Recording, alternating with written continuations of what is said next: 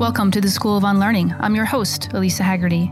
I've always believed in the power of questions. They create a gap, a space where we pause and begin to challenge the world around us.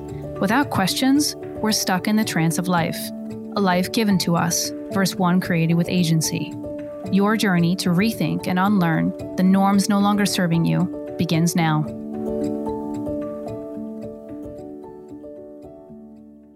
Hey everyone, welcome back to the School of Unlearning podcast. Today we're sitting down with Sara McGlothlin, who is a holistic nutritionist, health writer, and entrepreneur.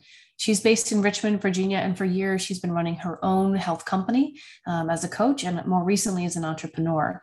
In January of 2019, she published her first cookbook and later launched her first natural foods company alongside her husband, Alex. This company is called Gratisfied, and it's fueled by their desire to make more of an impactful change in the packaged food space. Gratisfied is founded on a mission that there can be a world where nutrition and convenience coexist. In June 2020, Sara created her online magazine, Healthified, and subsequently launched her own podcast, the Healthified Podcast, as platforms to share and educate across holistic health topics. This podcast for me is a really sweet catch up between friends and also a deep dive into how Sara has used the launching of her natural foods company and motherhood as a means to be more fully awakened into herself and discover what her mind and body needs each and every day. This episode is also insightful. It's full of mic drop moments where Sara kind of lets her hair down, she riffs, and she talks about what pisses her off about the health food community. And it's really a conversation between two women who have, for the last 12 years, been hell bent on changing the narrative of what health can look and feel like. Enjoy this episode, my friends. And if you want to try the world's best granola and energy bars, I recommend checking them out at gratisfied.com.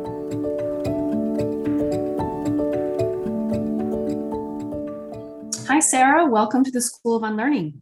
Hi, Elisa. It is so great to be here. Thank you for having me.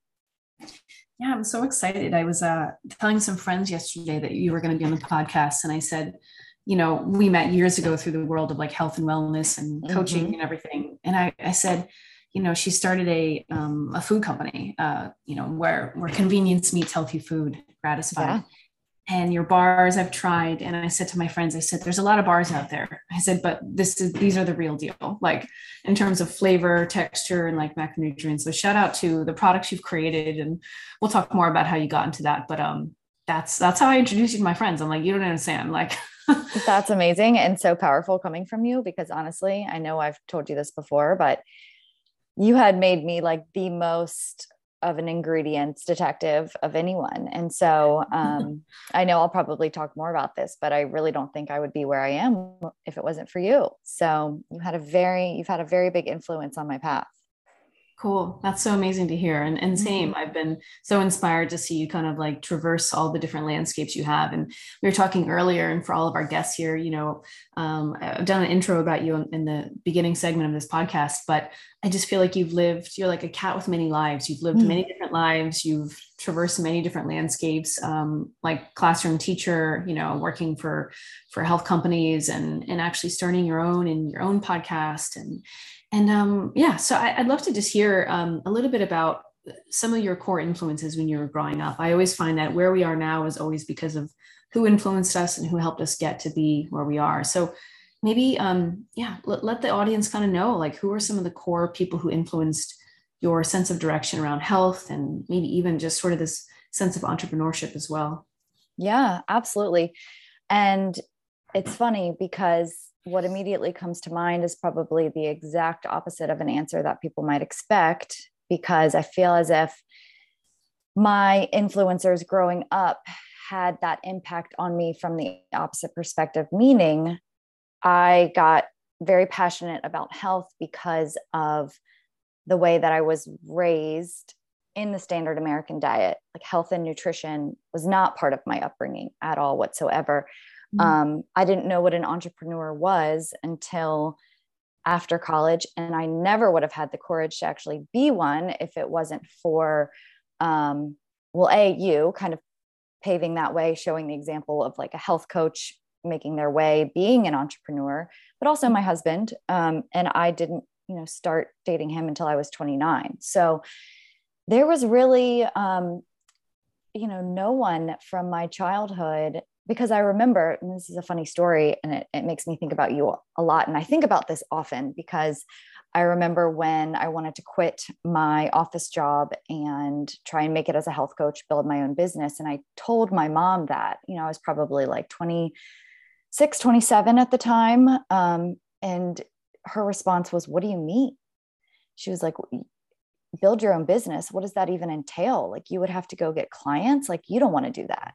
You need yeah. health insurance. You know, it, it was one of those things where I think about that, and it was such a, it's a standout moment in my life because it kind of um, shows the juxtaposition because if she had said that to me now i would have i have more of a voice to be like very determined in what i want and to go after what i want and to follow my heart my intuition back then she instilled fear and it got very deeply lodged until i had to kind of um, untangle that so to speak mm-hmm. um, and so it has been just a process, really, um, in my late 20s and early 30s to really have the courage to be where I am and to follow my dreams, so to speak. Um, because with my upbringing, it was very traditional. My parents were older. Um, you know, they were actually retired my whole life. And so I didn't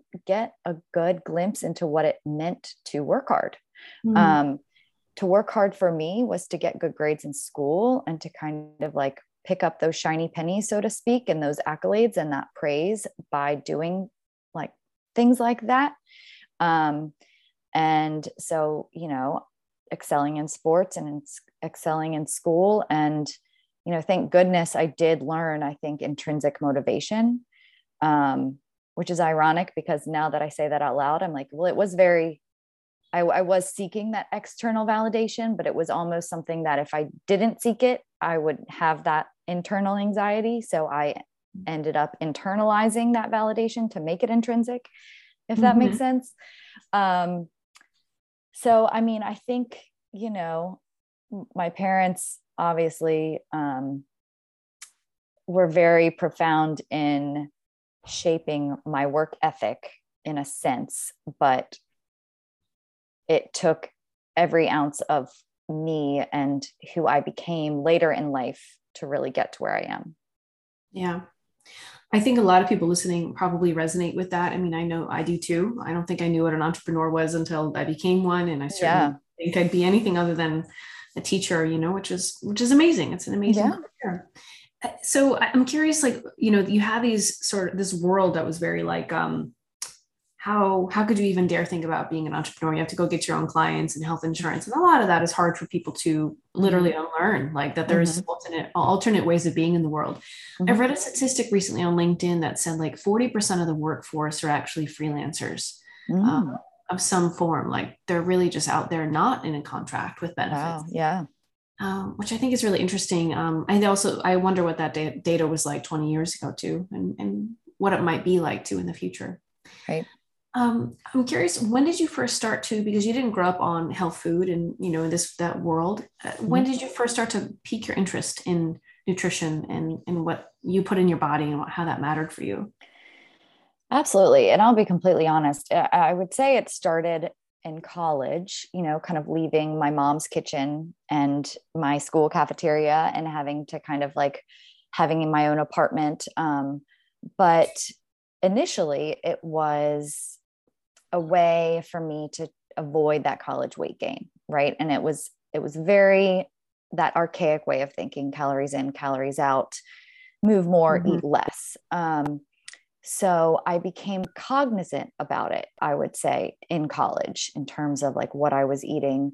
Um, but nutrition itself wasn't until um, after college when i started to learn about blood sugar balance because of you. Mm-hmm. Um, and going through IIN, Institute for Integrative Nutrition, and finally connecting what I ate to how I felt, both physically and mentally. Um, because before it was all about just calories and weight and being thin, quite honest. Yeah. Um, and then when I went through IIN, that health coaching program, um, and started to notice really positive changes and especially your program your blood sugar boot camp completely changed my life. I mean i remember that was like the first time i learned about inflammatory foods and um, a more plant forward way of eating. And you know when i got off some of those foods that i was the majority of my diet um, like gluten and dairy, I noticed improvements in my skin. I noticed improvements in my sleep and in my mood. Like it was those things where I had never connected that before. Um, and I just felt like a healthier, happier human. So I just kind of really um, went down that road of, of learning more. And I still, to this day, try and learn as much as I can. Um, every day, always a student of this of this subject. But um, you know, and the way that I eat now is is not how the way that I ate then, and I think that that can continuously evolve. But um, I would say definitely that time period of health coaching and and learning from you was it was definitely profound in starting that that path. That's so good to hear. Um, and, and plus one to just the way that we eat evolving and changing, and it's not going to look the same. And I still have some, you know, the way that I eat now is still very similar in some ways, like the frameworks that I use and what yeah. I think about, but like it, it changes all the time. And that's kind of nice. I actually think a really good marker of health is resiliency and being able to adapt to new foods. You know, I think that's a good, good place to be. You can't always be there. Some years of my life, I couldn't eat certain foods. I would just like puff up. Yeah. Um, but I, I think that's kind of a good sense of strength. I think Andrea Nakayama taught us that was resiliency is a good good marker of, of yeah. Health. And you, you know, I think about you often because I remember when I did take your blood sugar boot camp, it was very plant based. I mean, almost to the point of like veganism. Yeah. And I think that that's kind of where you were in your life at that point. And then I remember kind of watching your Instagram evolve and stuff and, and what you would share and, um, and you incorporating more animal type products into your diet. And mm-hmm. it's been kind of a model to me to give myself permission to evolve and shift and not stay so rigid with my way of eating.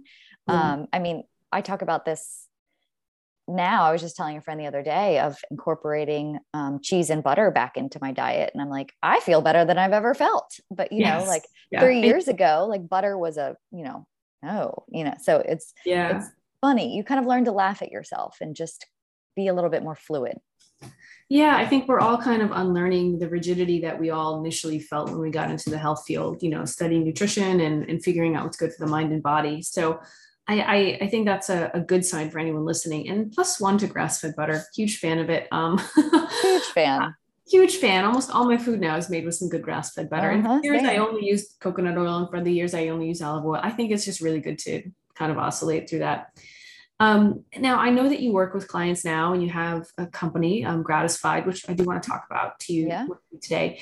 Uh, do you find that it's still hard for people, even though there's so much dialogue about the anti the anti-diet culture and there's so much dialogue now about it, there's life beyond calories and there's life beyond the number on the scale but do you still find that in your practice and work that it's really hard for people to unlearn that and like let that go still Absolutely. And I think it depends on where the client is in life. Um, I just finished working with a woman who she's in her 40s. Um, and, you know, you grow up in the 80s and 90s, and that way of thinking, that belief system of calories in, calories out, number on the scale gets very drilled into you and lodged in very deeply.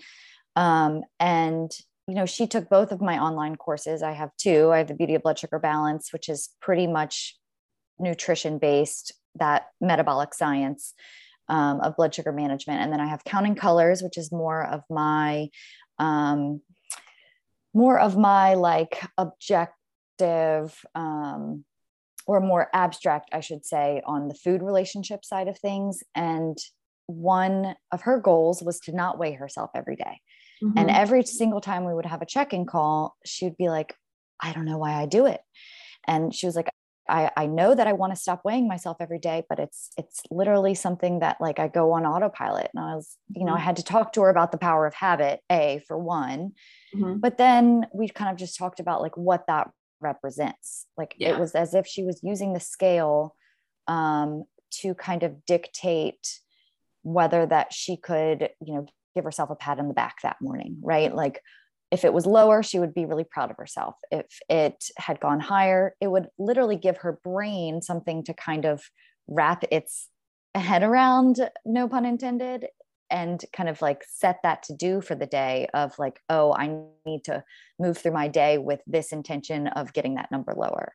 Yeah. And and I think that um, you know, women who are younger, it's a little bit easier to um, you know there's the movements of of self-love and body positivity and it's just something that um, i think as a society younger generations are unlearning together mm-hmm. whereas they didn't necessarily um, i mean that belief system of the number on the scale and calories it's still there it still exists no matter what age but i just think it's a little bit harder to unlearn for older women yeah, I find that to be pretty true. Um, and it's also very hard because I think too, like we we now through different mediums and you know research and uh, courses out there, we have a lot of access to, to education that helps us not just like challenge the construct of calories in, calories out, but we start to mm-hmm. actually like it starts to make sense once you understand the physiology and you understand the way that the thyroid works and the body works. Yeah. Oh, it actually isn't that that easy. Right. And I think that's, um, you know, if you don't have access to that or you're not like interested in learning a bit more about the physiology to help you like really unlearn that construct, mm-hmm. Um, mm-hmm. it's, it's harder to do, but I do find it's, it's very, very hard. And I guess like, even for me, sometimes when I'm, I don't think about calories, but I do think about like, am I snacking every two hours? You know, things right. like that. Those are things I kind of come up against. And I'm like, what am I, what am I doing here? I'm mindless here. Or like, can I, can I rein it in and just be more mindful? But so I can see the power and the allure of restricting and I can understand that. Um, it just, it doesn't really work for very long and it, it doesn't do what we want it to do. So, yeah. And I think kind of what I found in my practice is when people hold on to that mindset of, you know, kind of the eat less, move more, um, and the calorie mindset, it gives them something tangible to hold on to. And it's a lot easier to increase exercise than it is to shift eating patterns. I think a lot of people have a very, um, I would say the majority of people have an emotional, everyone has a relationship with food. But I think that for a lot of people, it can be a very emotional relationship with food. Mm-hmm. And, you know, kind of surface level speaking, like it can be a very nostalgic thing that roots us back into childhood. Um, and then it can be something, it can be a numbing agent for a lot of people. And so to make changes in that arena is a little bit more challenging than to just say, okay, I'm going to run four days a week and just eat a little less or eat more packaged food so that you know exactly how many calories are in it. Um, but when the root cause isn't addressed, that relationship with food, then what I've seen is that the change is not likely to be as sustainable. Yeah. Speaking of, you know, being a health coach, nutritionist, what are the things that kind of light you up and piss you off these days about the food world, the oh. culinary world? what makes you just like want to get a microphone and be like, everybody stop and listen? Uh, uh, yeah. I, um, you know, I think when I was just health coaching, um, I'm very passionate about helping people on the food relationship side of things. Um, mm-hmm. I think something that was very frustrating for me when I was coaching and very draining for me was that black and white approach to food. People would come in and they would want meal plans. They would want me to tell them when to eat, how much to eat, um, you know, really hold their hands in that way. Um, mm-hmm. And it's not like it would like anger me, but it would, it, I, as a coach, um, felt very called to help people kind of address more of the the food relationship side of things um, and more of the abstract. And I think that when there is a history of dieting, there is that to be addressed. Yeah. Um, and you know, and that's not to say that I, I wasn't also very frustrated with our food environment and our food culture as we know it. Um, I think if that frustration wasn't there, then I wouldn't have started a natural foods company. Mm-hmm. But being in this world, it's very humbling because I mean, I get it. Like, I can understand that when you start a natural foods product, you have to take into account shelf life um, mm-hmm. and cost. And because I have tried to stay so adhered to my ideals and values in this industry, it's almost cost me my company because mm. I use very expensive ingredients and my product method was we were making everything by hand, you know, not right. in a factory and machines like it's typically done. And, um, you know, quite frankly, everything almost kind of burned to the ground. And um, I, I found myself one time asking, like, why can't I just care less? Right? Like, why can't I just throw in this ingredient that I know is going to extend that shelf life? And I really had to take a step back and just say, no, wait a minute. Your judgment is being very clouded right now because you were under pressure and you were very stressed. You might not be able to see the solution in the way that it needs to be made at this very moment. So when that's happening to me, I really just have to slow down and pause and just kind of like wait for the inspiration to come without banging my head against the wall. But you know, even just being in the grocery store the other day and wanting to buy a convenient breakfast option for my child and looking at every single yogurt pouch there was on the shelves, I couldn't find one without cane sugar, not one. And I have been like literally blending plain yogurt with real fruit and like peanut butter and putting them into this like pouch machine myself. And people hear that might be like, whoa, that's drastic. Um, and yes, there are times where, like, you know, the other day he ate some chicken fingers and french fries, and my friends looked at me like, oh my gosh, can he have this? And I was like, absolutely. Like, he's already dealing with picky eating. Like, if he wants to put a grilled a fried chicken finger into his mouth, by all means have at it. But like something that I feed him every single day and as conscious as I am about the sugar in our food, like that frustrates me. It's not yeah. that hard, right? Like it's not that hard yeah. to just make something without cane sugar. And um and when I see that, I know that it's those companies' way of putting something just a little bit addicting into their food so that the customers keep coming back like that to me is just like that needs to change well i think you're it's fair to be pissed off and i know if anyone who's listening you know knows me or you now at this point through your work and it's um it's kind of criminal. And, and let's mm-hmm. just be very transparent here. Last night i had some amazing van leeuwen ice cream. It was oh, like i love vanilla it was like vanilla with honeycomb and i had some bites and it was just delightful. And that was amazing. so and I, mm-hmm. i'm flexible in my life where i had a birthday party last night for a friend and i indulged and it was so good. But the point is, is that um, so you're talking about two things here: the launch of Gratisfied yeah. and the the the product and how much it costs to make something of high integrity, right? Mm-hmm. So that it's convenient and actually good for the body for blood sugar. And you use ingredients like you know cacao powder and like coconut oil and like coconut sugar. You you don't mess around with ingredients. Like you're not compromising you know the quality of the product yeah. because you want to make an extra 90 cents per bar. Like you, right. you're doing that. And that's what makes your product great. And so shout out to, to your work. And I hope oh, again, oh, we're going to put all your information in the show notes and make sure people know where to get it online and in stores. But, but then it's also this idea of like, why should we have to keep compromising especially small business owners like yourself you know when you have these big companies out there just using a, crappier product um, and and making more money and so the margin is basically like we're going to give you a less um, a less healthy product because we want to make a dollar more on each bar because we're going to give you the least like you know valuable ingredients for your body. So right. i think it's worth being pissed off um, at and I, I don't even own a business that would affect me that way. I just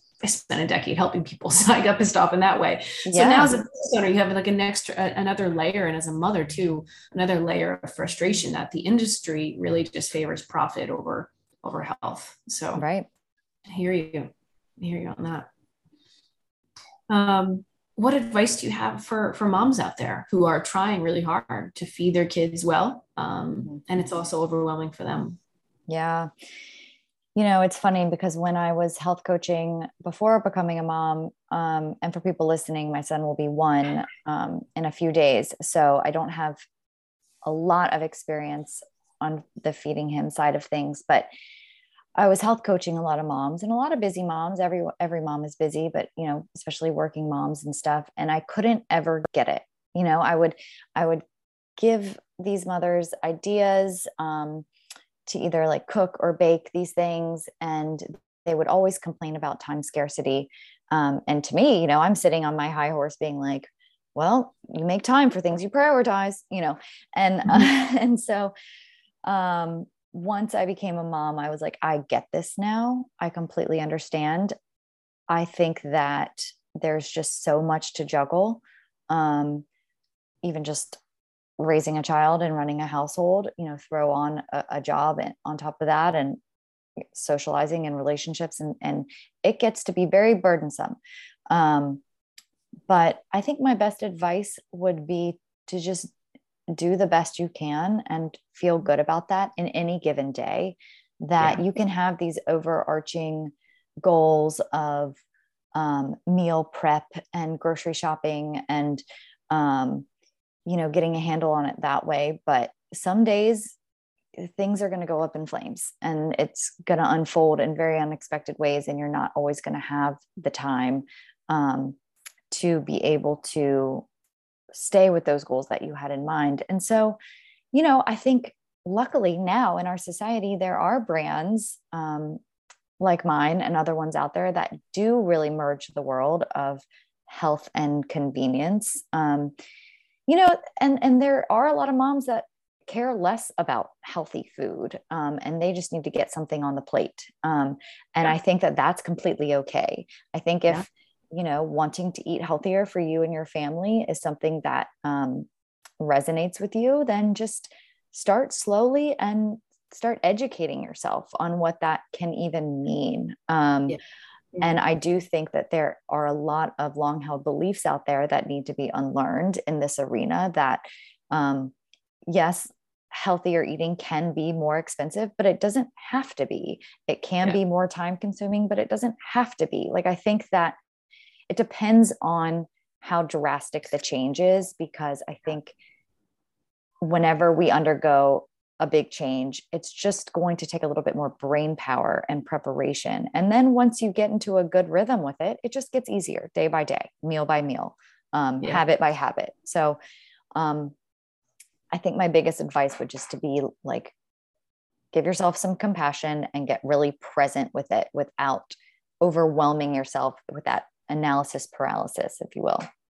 Yeah, I love that advice. I think it's really, uh, it really resonates and it's also very um, approachable and doable. Um. I think that there's so much worry and anxiety about food, which again, I understand because I spent a lot of time in that field too. But mm-hmm. um, you know, I, I find too, like, and we've talked about this probably in, in your podcast and our conversations, is like, I get just as much nourishment sometimes from just having friends over for dinner, going for long walks, putting my phone down for hours at a time than I do from having like the most perfect meal for my blood sugar. Like they're all really nice, but there's so many ways to, to nourish the body. And I know you know a lot about that. So uh, I think moms in particular and women need to understand that, that yeah. we can, we can out from the obsessive culture of food sometimes you know? Absolutely and letting go of this idea of perfectionism and you know to your point i've done a lot of research on kind of the emotional experience and how that plays in the eating process and you know same as you just last night we went over to a friend's house for dinner and um, my friend she's from maine and supposedly me makes this like mean lobster roll um, and so i was really excited to go over to their house for dinner because she was making them. And, you know, it was lobster meat in mayonnaise on a white roll. And I sat there in pure joy and was like, I'm having it. When you think about the experience, if there's not nutritious, quote unquote, food on your plate, if you zoom out a little bit and you focus on kind of the experience of yeah. what you're having, you yeah. know, science shows that when we eat in a um, more emotionally positive way, we metabolize better, we digest better physiologically than if we mm-hmm. were to sit there and be like, oh my God, I'm eating white bread, you know, and like yeah. your whole body digestion metabolism slows down because you're putting yourself under a state of stress. So, mm-hmm. um, I think, you know, where the dieting culture exists, if there can make one change, if even if something isn't necessarily nutritious, would be to just go into that experience with a little bit more calm and mindfulness. Yeah, and, and appreciation for the environment. Like that's absolutely. We're, we're products of our environment, and um, you know, we, we I'm going to remember eating ice cream on my living room floor with my two girlfriends last night, and just yeah, having a good time more than anything else. And I think you know, and it, it's funny. I feel like I always have to apologize because the first two or three years of my career, I don't know how intense I was, but I must have convinced the whole world around me that there were certain foods that were evil because I still have people who come up to me and say, man, at least I had a Snickers bar and I thought about you and I'm so sorry. And I'm just let just eat the thing. So it took me a couple years to unwind from my fanaticism about uh, yeah. about it. And, and it's okay. It's part of the pendulum swing of like, you know, interest Absolutely. and passion and wanting to change the world and then learning how to unwind that. And that's that's the unlearning process for each of us in our careers. But um passion can do that to you. But uh I, I think it's so funny. So um, I want to talk a little bit about. Can you tell the audience? I mean, we've we've talked about, we've danced around the topic of, of Gratisfied, and that's mm-hmm. your you know natural food company. And I'd love for you to just share again the inspiration and the products you offer. You know, I mean, again, they'll be in the show notes, and I'll be posting them on Instagram too. But I just love for you to kind of like take the mic and tell us about Gratisfied and how it came to be. Yeah, well, that um, I'll try and keep it as as the short version. Um, but you know it's funny because when we were talking before we were recording um, i always think about you and following your breadcrumbs i love that kind of mantra that you have and um, i was a couple years ago on this panel of female entrepreneurs and, and the title of the panel was women who pivot um, mm-hmm. and i was basically the poster child for the pivot um, mm. but you know I, I sat with that word a little bit because i don't even really think about my path and how I landed in this role as I am today as a pivot. Um, I kind of thinking, I think about it as this like natural evolutionary unfolding. I think that mm-hmm. everything, and I know that a lot of people could probably say the same. I think that no matter how many positions you have, um, you always learn something or you pick up skills that kind of you can bring with you to your next endeavor. Um, mm-hmm. And so you know to answer your question about Gratisfied i was i was coaching for well even before that my first stint into entrepreneurial um, entrepreneurship was i started a barre studio um, with one of my best friends. And um, i think that that gave me a lot of confidence to end up going out into the world to really be an entrepreneur on my own when i parted ways with that business. Because i just learned a lot about business. I learned a lot about um, client acquisition and marketing and things like that. So that when I started to build my health coaching business, um, I brought a lot of that confidence with me. And I, I was like a solopreneur, if you will, in that mm-hmm. endeavor mm-hmm. for a few years. Um, then I ended up getting a cookbook deal um, a few years ago. And it was always my dream to write a cookbook. Um, and I loved that process. I loved everything about it except for the fact that the deadline schedule was very short and it was very stressful. But coming out of that experience, I thought to myself, well, I really love working with food. Um, and even though I loved coaching people and I still coach today, um, it was a little bit more draining for me because I feel like I'm a highly sensitive person. I'm an empath and I would you know come home at the end of the day having coached however many clients and just feel very heavy um, mm-hmm. and lethargic. I think i was just taking on a lot of of that energy. Um, and so when i was writing my cookbook and it was just me in my kitchen with my apron and you know I, my baked goods i was like this is amazing. Um, and i and recipe creation and food photography is still something to this day that lights me up more than anything else in this world. Oh, um, so cool. yeah and so um, so i when i ended up finishing that process and the cookbook was published um, i had to kind of take a step back and, and say what's next? And i remember feeling very lost um, because i didn't feel like i wanted to go back to coaching full time um, i was very drained from that process of you know just the publishing world. And so i knew i needed to take a break from that. But um, you know so my husband and I, this was like the turn into 2019, and my husband and I were kind of talking about next steps, and and he brought to my attention like you have this grain-free nutrition bar that you created that people love, of who I had shared it with. Um, I think you should do a product. and he's very entrepreneur mind, mind minded. He's um, a lawyer by trade, but he's always had that mindset, um, and he's a creative as well. So um, he was like, "I'll help you," and so at first, since I had been in the natural foods world working for another company years prior, um, I was kind of bringing those stories and that experience into this one. And it had been a very negative one for me. And so I was like, hell no, like I don't want to go into the natural foods world. It is, um, it's very stressful. It takes a lot of money, a lot of time, a lot of boots on the ground. Um, and after some convincing, I had to kind of let go of the way that I had always done things in the past and go about this one a little bit differently. I feel like whenever I started an endeavor, I started it pretty tightly wound, um, kind of wanting to predict the future, so to speak, and have everything in place and it perfect and kind of um, with certainty before I would even dip my toe in the water. Yeah. So for this experience, I decided to sort of um, let go of those tendencies and those patterns and just say, you know what? I'm just going to see what happens. I'm going to kind of like let go and surrender and see um, if things start to get into motion. And they did. And it sort of started to like fall into place. And um, I remember the first time I ever sold one of our bars, it was me just talking into my Instagram stories, asking people yeah. if they wanted to buy them. And if they did, to just Venmo me, which is the exact opposite of what other companies do. You know, they like pour a lot of like resources into these big launches. And um, yeah. so things just started to kind of unfold and fall into place. And, um, and you know, ended up kind of like building a team and launching some more products from there. And, um, and we're still trucking. it's not exactly the same, but um, it's been interesting.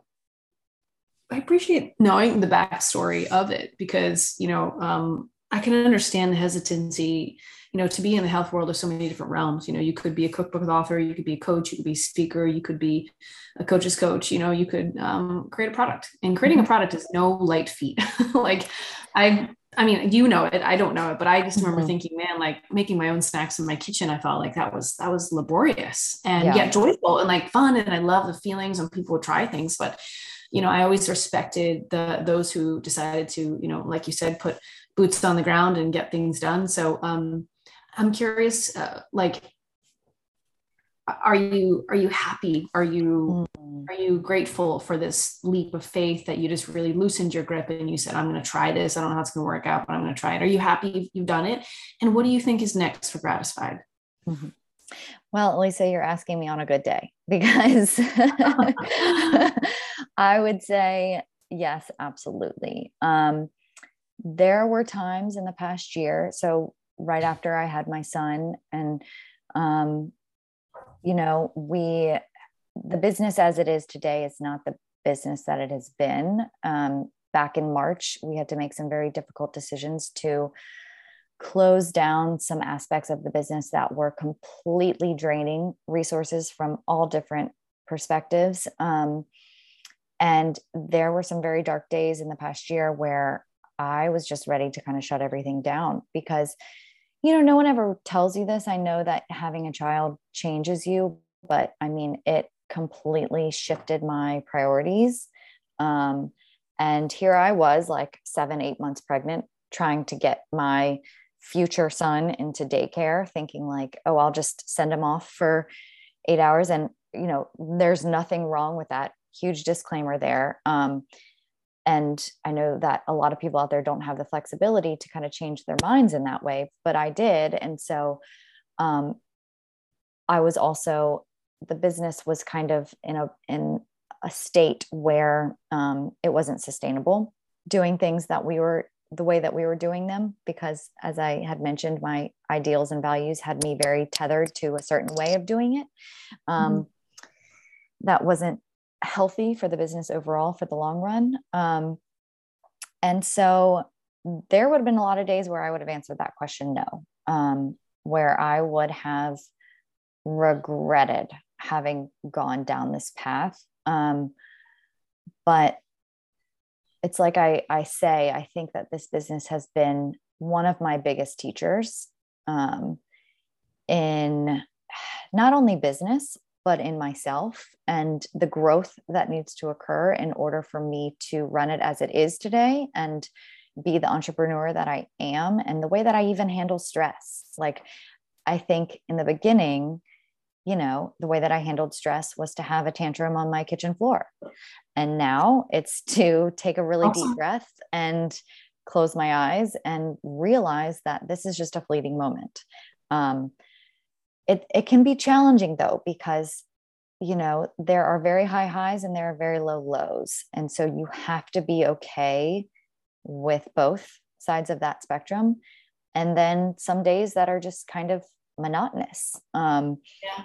mm-hmm. and a little bit more boring and knowing that that's life though and so i think that it's almost been this like microcosm for me um, to kind of help propel me into how do i want to show up in this world and um, and and this is just where i'm meant to be right now and i always have to come back to that belief even on those days where i'm like i regret this but I know deep down that I don't, you know, because I always yeah. come back to that.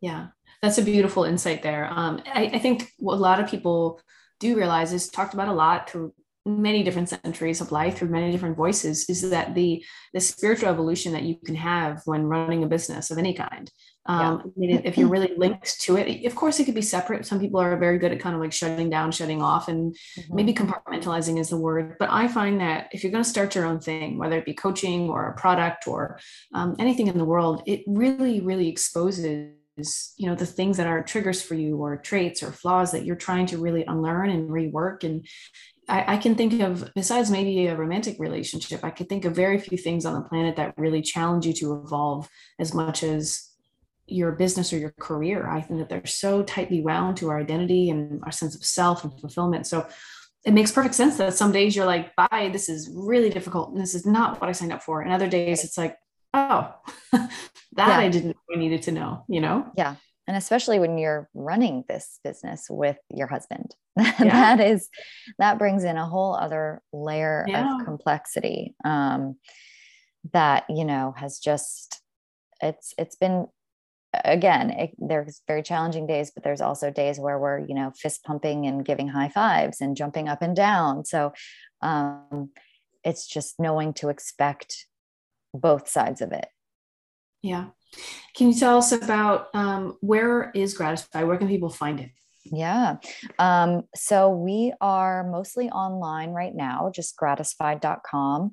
Um, when we had our full breadth of products. So we had these um, grain free uh, nutrition bars, and we're working on bringing them back. We just had to kind of pause production, but we were kind of in Whole Foods and 100 different retailers around the country, and, and all of that business came to a halt um, mm. back in March when we had to shut that down. But again, working on bringing it back. But I think online is the best place to check gratisfied.com and and we ship all over the country. So um, so that's fun to be able to kind of tap into our audience that way so cool um, i'd like to know a little bit about um, you know what's next for what are some of the things that you're looking to dive into next to yeah. to unlearn kind of like bite into whether it be career personal evolution um, there's things you're wrestling with these days like mm. you know what are you looking forward to um to tackling mm. you know i I feel as if I think about this almost every day, and I um, I always have this vision of myself, and I call it kind of like my higher self, if you will, and um, and I would love your thought on this because it's just like even though I feel as if I'm getting a little bit closer, I never feel where I've attained that feeling of what I want to feel in my day. Um, I'm trying to learn how to move through my day and my life, if you will, with a little bit more ease um, and a little bit more permission and some mm-hmm. more like cool, calm collectedness um, instead of this tightly wound ball of anxiety that I feel like lives in my chest. oh, Sara, you're not the only one, my friend. I know.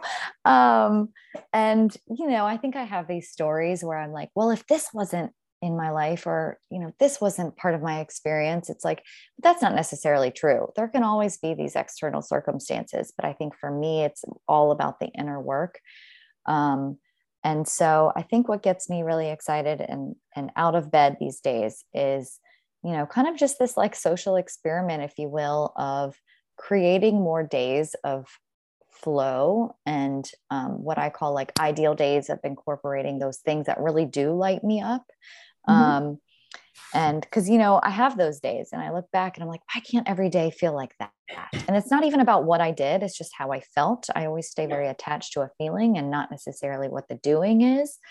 Um, and just, you know, I'm still new in motherhood and, um, and learning every day with that and just trying to um, not feel so attached to this idea of what I think that that should be like, but also like what does motherhood and and running a business and and self care and being the best human that I can be look and feel like on any given day. Yeah. So, um, kind of getting back to myself, if you will, after a year of you know, I think as a mom, you, you always feel as if you're sacrificing, but I just, it's very important to me to create that balance. I'm, I'm not someone who I'm, you know, I'm, I'm going to completely give up myself um, in order to serve that role.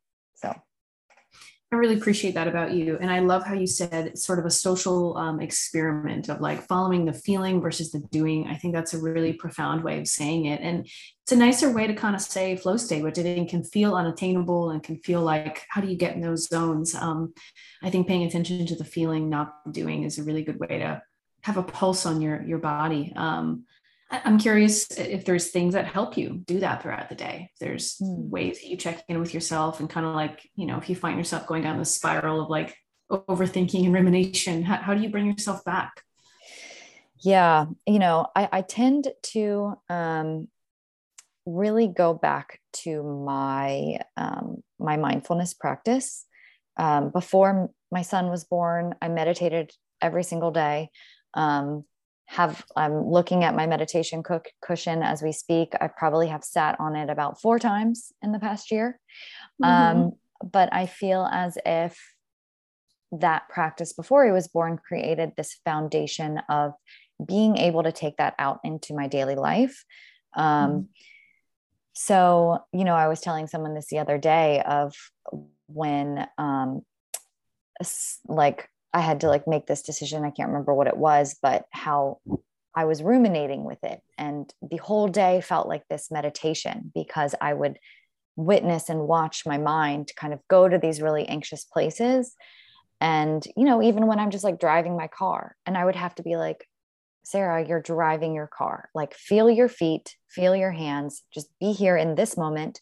And when it comes time to make that decision, you'll be able to make it, but it's not going to be now or like mm-hmm. when I wake up in the middle of the night and I'm kind of laying in bed awake and I find myself like drafting these emails and I'm like, you're under your covers in your pajamas. You're not in front of your computer. Tomorrow morning, you'll be able to draft the email. Right. So it's just like, yeah. it's always coming back to that practice, if you will, of just watching where your mind goes to these very anxious places and then just being bringing it back to the present moment of what is actually real and true and mm. then having the confidence and the trust in yourself that you're going to be able to navigate and handle when the time comes and to meet the experience that way it is truly what you're talking about like a form of what i call mental fitness you know mm. like it's like thinking about actually there's a great company called coa coa and they do a lot of like mm. therapy and they do a lot of like mental fitness for for companies and so they have mm-hmm. this like, concept called like a um um uh, what do they call it like a mental push-up you know so oh, every uh-huh. time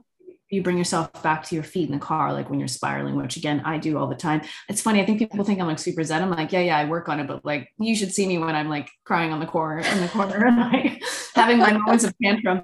Um, anyway, I, have come to see that as a, as a, really good space of expression and spiritual enlightenment when I give yeah. myself time to have a tantrum. But this idea of mental fitness is important. I think it's really, really important for, for mothers, for entrepreneurs, for all humans but particularly for people who are in the space of, of service, again, of, of a child, of of um, of clients, of patients, you know, is that we we have to, as practitioners of any kind, um, we have to really prepare our minds and bodies to like show up as best we can to, for those people. I think that's a huge driver for me, and it always has been.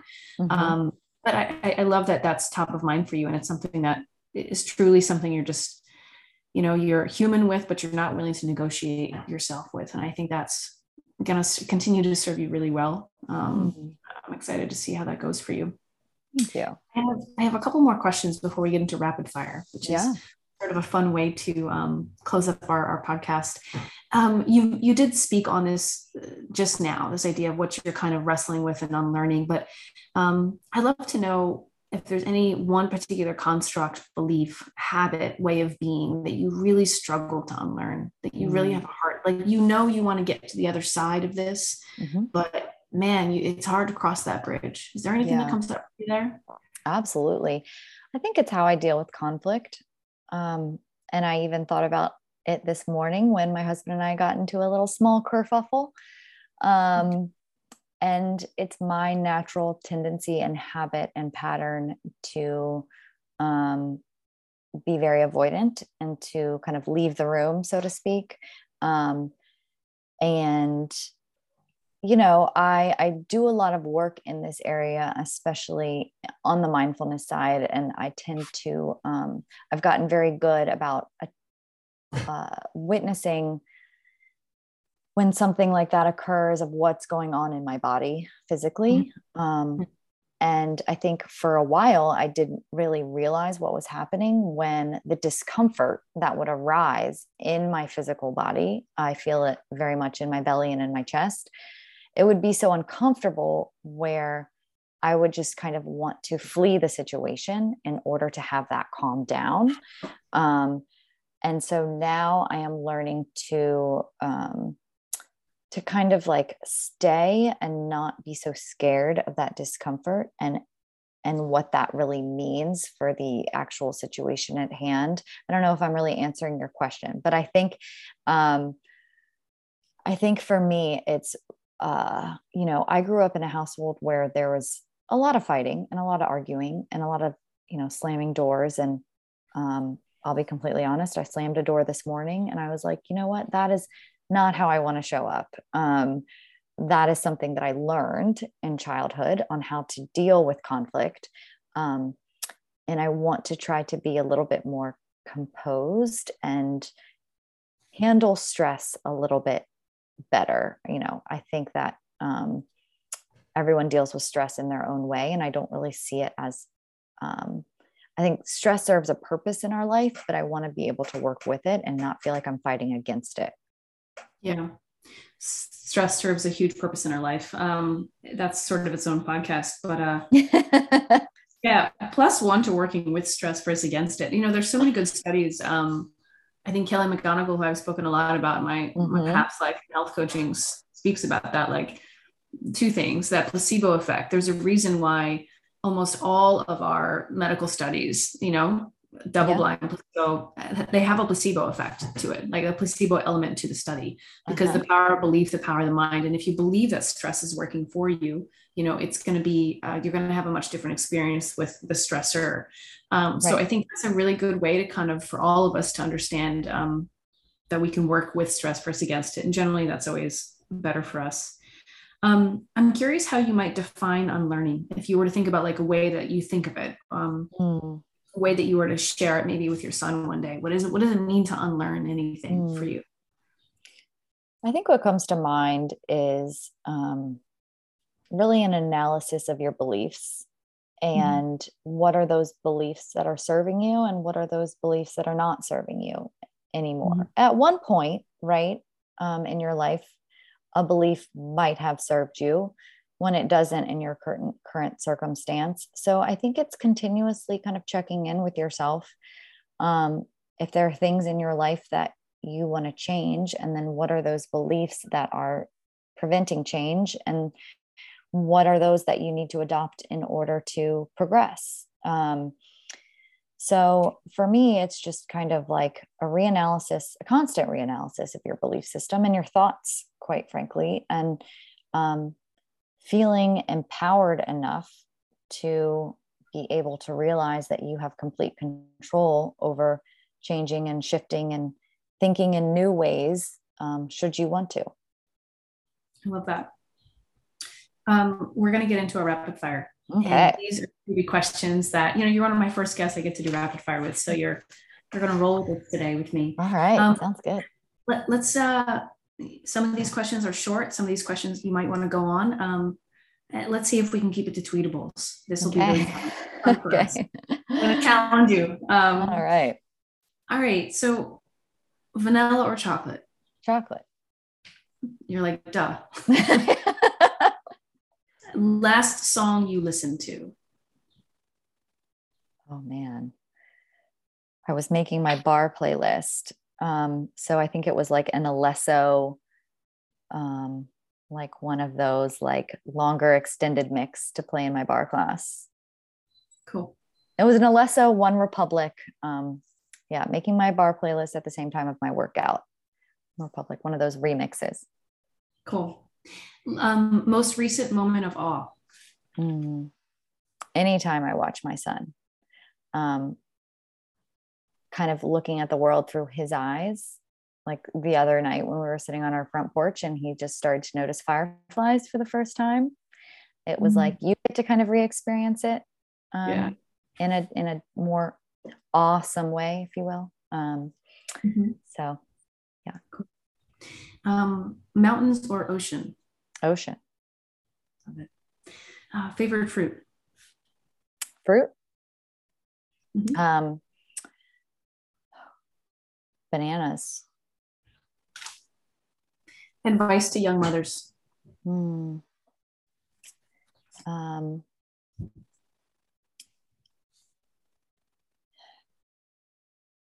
patience, compassion, and grace are necessary ingredients for every day.